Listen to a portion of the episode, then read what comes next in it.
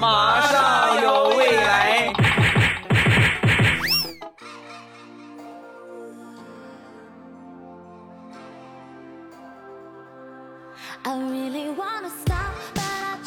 马上有未来，欢乐为你而来。我是未来，各位周三快乐！礼拜三来分享我们今天的一小花段子。本节目由喜马拉雅出品，我还是你们喜马老公未来欧巴。塞翁失马，焉知非福。今天给你们分享一个全新版本的解析哈，说塞翁丢了一匹马，然后丢了这个马之后回到村里很沮丧。邻居们知道之后就过来安慰他：“哎呀，未必是个坏事啊！我和你说吧，啊，没准过两天就回来了呢，是不是？”果不其然，到了第二天，丢的那个马就回来了。不光马回来了，还驮着一个白胖的僧人。啊，一看，这不就是唐僧吗？据说吃了他的肉可以长生不老。然后全村的人就把这个白胖的和尚就给分食了。啊，说的好凄惨，就给吃了啊！然后吃完之后呢，正等着长生不老呢。说完这个，那个那个说丢马未必是好事的啊，未必是坏事的，又过来了。哎呀，这吃了长生不老肉也未必是个好事啊！啊，老百姓都说，你看你这糟老头子坏的很，说好也是你，说坏也是你，这这这这上一边去！果不其然，等到了第三天，一个穿着豹纹小短裙的猴子。拎着一条铁棒，血洗了整个村庄。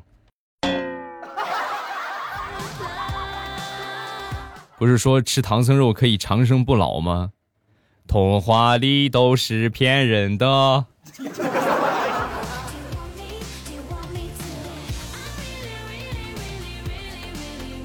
张大炮自从被他女朋友甩了之后啊，这个每天郁郁寡欢，沉寂了有那么一个月吧。突然，他这个女朋友啊，他这前女友给打电话，我要结婚了，你能来参加我的婚礼吗？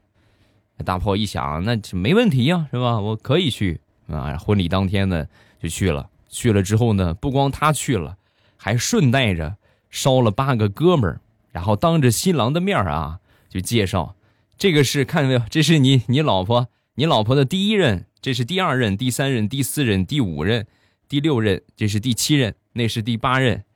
在下不才，第九任哈，然后你呢，算是第十一任，啊，说完之后，这个这个新郎官明显很尴尬嘛，是吧？很难为情，然后但是呢，也还是要问一问，你是第九任，你下边是我，我应该是第十任才对呀，我怎么成十一任了？你这不识数啊？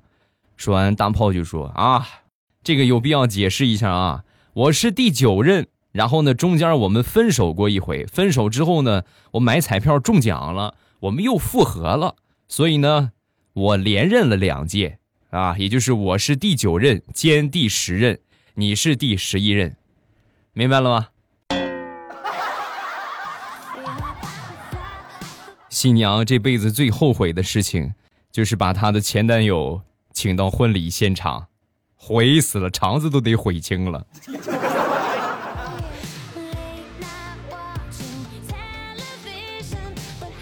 再说我一个发小，呃，和他老婆刚结婚没多长时间，两个人经常吵架，有时候小事也吵架，大事吵，小事也吵。有一天呢，这个发小恶狠狠的就说：“哈，离婚吧，好不好？啊，你这老是这么吵，不是个头啊！离婚吧。”说完之后，他这媳妇儿也是一跺脚，也有脾气啊，离就离，谁怕谁呀？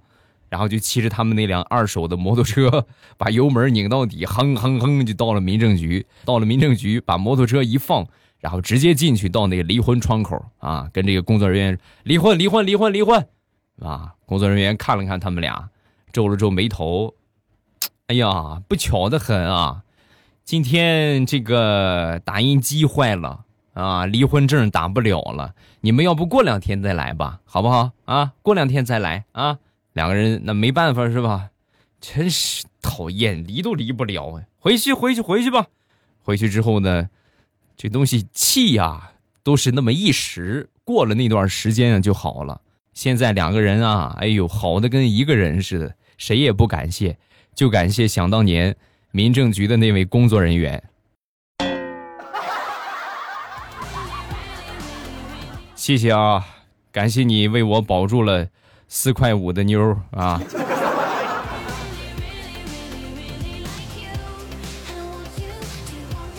我媳妇儿啊，这个人是急性子，我还拿她没办法。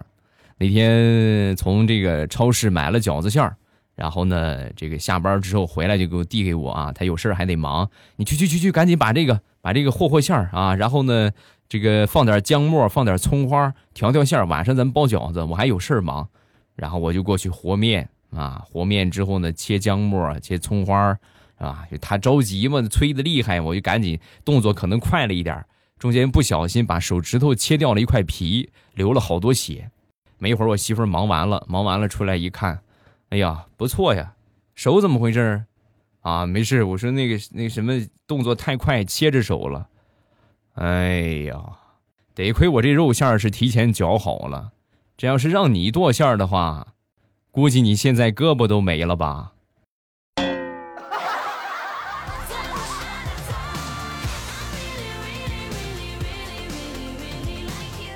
前两天跟我媳妇儿吵了一架，吵完架之后呢，我媳妇儿过来哄我，这回是她的错啊，她过来哄我。哎呀，老公睡觉吧，我正气头上呢，老公不在。啊，说完之后，我媳妇儿说了一句话，我瞬间一点脾气都没有。哦，那帅哥，我老公不在，咱俩好吧？你讨厌你吵架呢，能不能严肃点儿？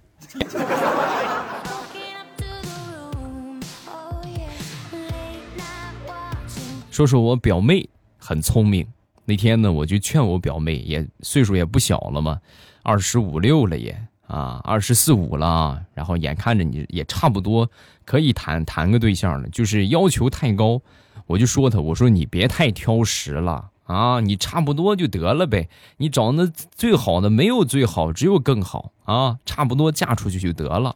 说完，我表妹也没说话，啊，只是夹了一块冬瓜给我放到碗里。你看我，你又不是不知道我不喜欢吃冬瓜，你给我加个冬瓜干啥？就是啊，你自己都挑食，你连你自己都说服不了，你还好意思劝我对付啊？想瞎了你的心。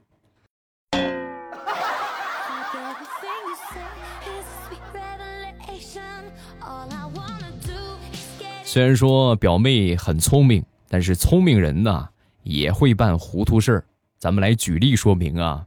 那是我表妹在上大学的时候，有一年呢，暑假返校，提前买好了卧铺票。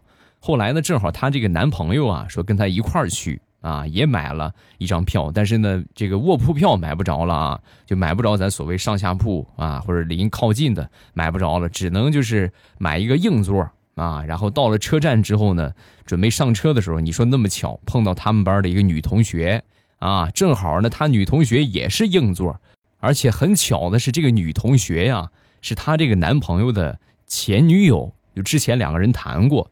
正常来说，就是和这个女同学商量一下，我这边有个卧铺啊，你看你这是硬座，你去上卧铺吧，我和她，我们我跟我男朋友坐一宿，她没有。啊，表妹拿着卧铺票，毅然决然的上了卧铺。那个男的和那个女同学两个人坐硬座坐了一宿。本来是送我表妹去上学的，到了车站之后啊，下了车啊，当时啊就和我表妹分道扬镳了。谢谢你，感谢你给我们这一次机会。我觉得之前我对她认识不够，我们要重新在一起了。希望你幸福，铁锤妹妹。事后跟我说这个事儿啊，我就回怼他：想当初说我挑食的那个能耐呢？啊，拿出来呀！你怎么那会儿脑子不好使了呢？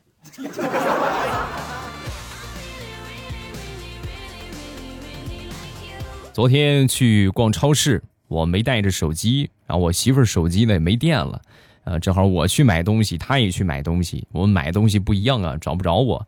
她买完之后找不着我呢，就去客服那个地方，啊，前台嘛，去那个地方，然后说说说孩子丢了，就说那个你帮我广播一下吧，啊，我就在这个前台等着他，好不好？啊，孩子叫什么名儿？孩子叫未来啊，你就喊吧。然后没一会儿，我就听见广播台是吧？传来了广播，下面广播寻人，未来小朋友，未来小朋友，你妈妈在前台等你，你妈妈在前台等你，速来前台。未来小朋友，你妈妈在前台等你，你妈妈在前台等你，速来前台。你们是不知道有多么的尴尬呀！啊，我就知道肯定是我媳妇儿，我这开玩笑，然后我就过去了。到那儿之后呢，我媳妇儿看见我演戏要演全套吗？啊，看见我立马就说了一句：“哎呦，儿子你可来了，走吧，来上妈妈这儿。”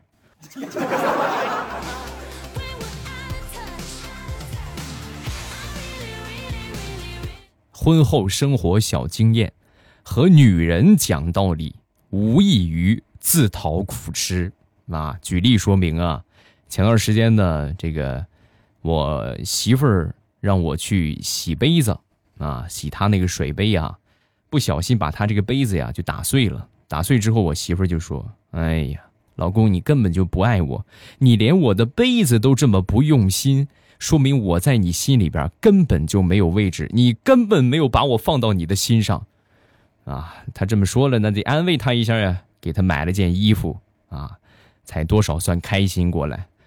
哼，看在衣服的面子上，我就饶了你吧。啊，前两天呢，我媳妇儿去刷杯子，刷我的杯子，不小心把我的杯子也给我打碎了。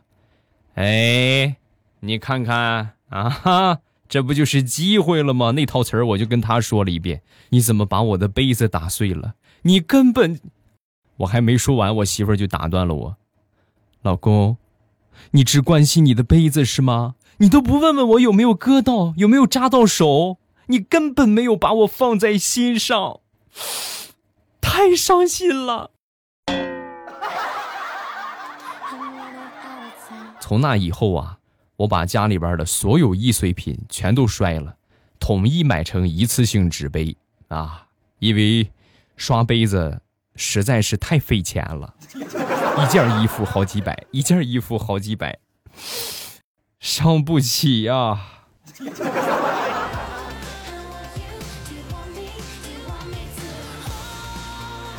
我媳妇儿呢，还算比较不错的，啊，怎么能说还算比较不错的呢？属于相当好的类型。我 身边有一哥们儿啊，平时他媳妇儿很强势，也很硬，啊，经常隔三差五的。就家暴他一回啊，打他一顿，天天挨揍挨的，心里边也很委屈啊啊！那天就跟我们说，实在也没有什么脾气啊，跟我们就说：“哎呀，你说我天天挨揍，好疼啊！我问问你们，这这个止痛药吃了这个的话，挨打是不是能好一点？是不是就不会疼了？”我们想了一下，然后给了他一个标准答案：止痛药这个东西，好像是得挨了打之后再吃才管用。提前吃不好使，噗呲，扎心了。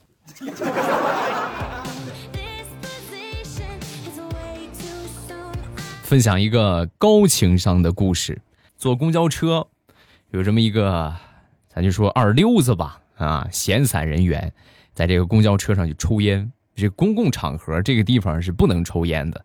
正好车上当时有一个孕妇，这个孕妇的丈夫啊，跟那个这小流氓就说啊：“那个大兄弟啊，你看我媳妇怀孕了，麻烦您把这个烟掐了吧。”说完，这个二溜子当时恶狠狠的就说：“啊，掐了？你们包的车吗？嗯，有本事你去打车，别挤公交啊！你看看，这不是不讲理吗？”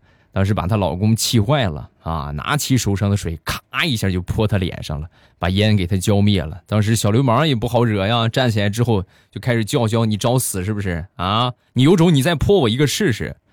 话音刚落，从他身后站起了两个身高一米八五左右的壮汉，然后呢，对着刚才那个孕妇的丈夫就说：“哎，姐夫，他都说了，你按他的要求做就是，泼他呀。”对吧？你不泼，我们俩替你泼。你看人家，这个情商，这个反应能力，点赞。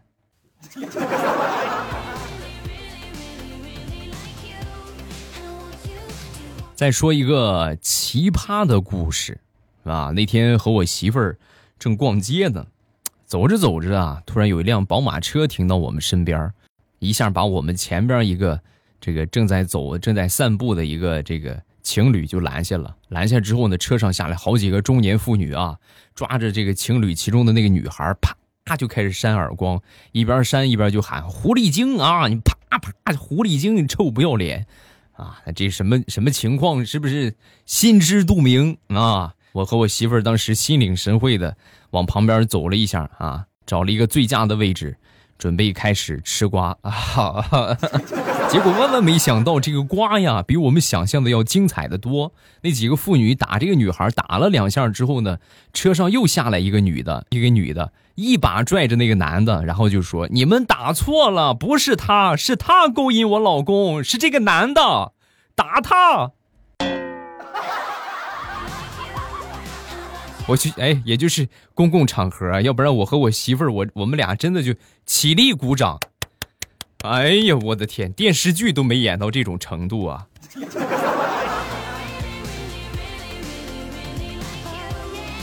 说一个地雷超级尴尬的事情啊，地雷媳妇儿啊和他丈母娘长得很像。有一回呢，地雷在玩手机，他媳妇儿站旁边玩的太入神了，没太注意啊，然后呢。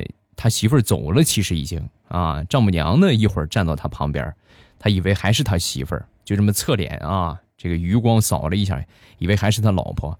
当时呢，想让他老婆给他拿个水果吃，抬起脚来，冲着屁股，嘡就踢了一下，去给大爷拿个桃吃。从那以后啊，地雷差不多得有半年没去过他丈母娘家了。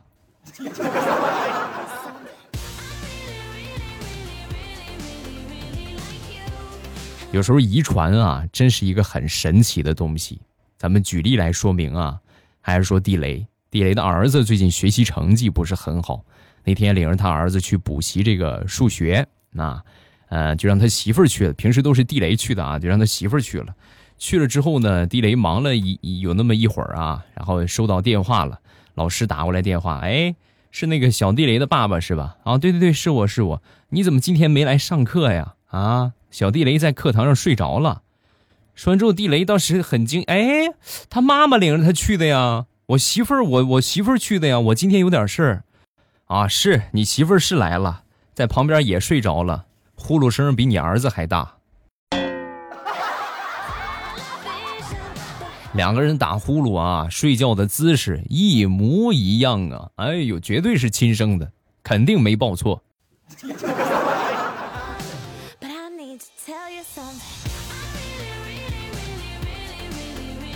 有一个同事，他呢平时比较好炫耀啊。以前工作的时候啊，尤其是对待这些不如他的人。你像往往这种真正有实力的都很低调啊，不会去炫耀啊。他呢就是就好炫耀，而且好去找那些不如自己的。有一天呢，我们几个在吃饭，几个在吃饭，又跟我们吹上了啊。哎呀，你说怎么办呢？有房有车啊，银行还有存款，真不知道以后娶个媳妇儿，让他带点啥好，啥咱也不缺呀。说完之后，和我们一起吃饭的有一个妹子。来了一个神回复，哦，哎呦，那就只能让他带个孩子来了，然后你喜当爹，哎呦，太好了，哎，你看，成功人士怎么，要不然怎么说就佩服你呢？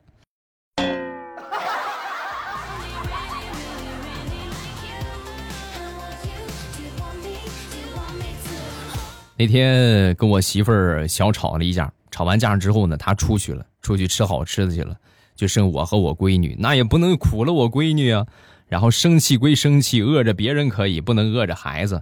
领着我闺女就出去吃面去了啊。到了面馆吃完之后，我闺女挺喜欢吃的。吃完之后，哎呦，很很满足啊，擦了擦嘴，然后充满渴望的眼神看着我。爸爸，要不晚上你和妈妈再吵一架吧？我还想吃这个面。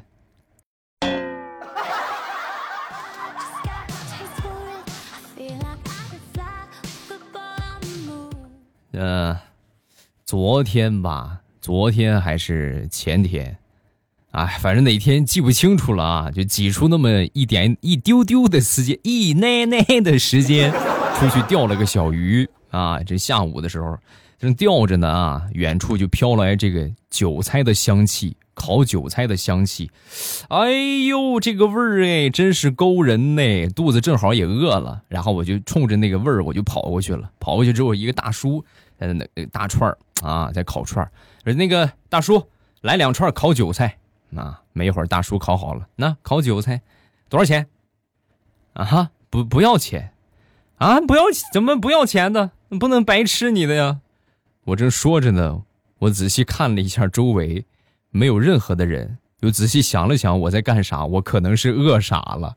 我这是在钓鱼啊，这荒郊野外呀，人家是出来野餐来了。哎呦，把我臊的嘞！哎呀，对不起啊，对不起，大叔。哎呀，太尴尬了，太尴尬了。哎呀，既然这样的话，那你再给我烤两串腰子吧，好吧？哎呀，我看你那儿有腰子，是吧？所以有时候啊，脸皮厚也不是一件什么坏事啊。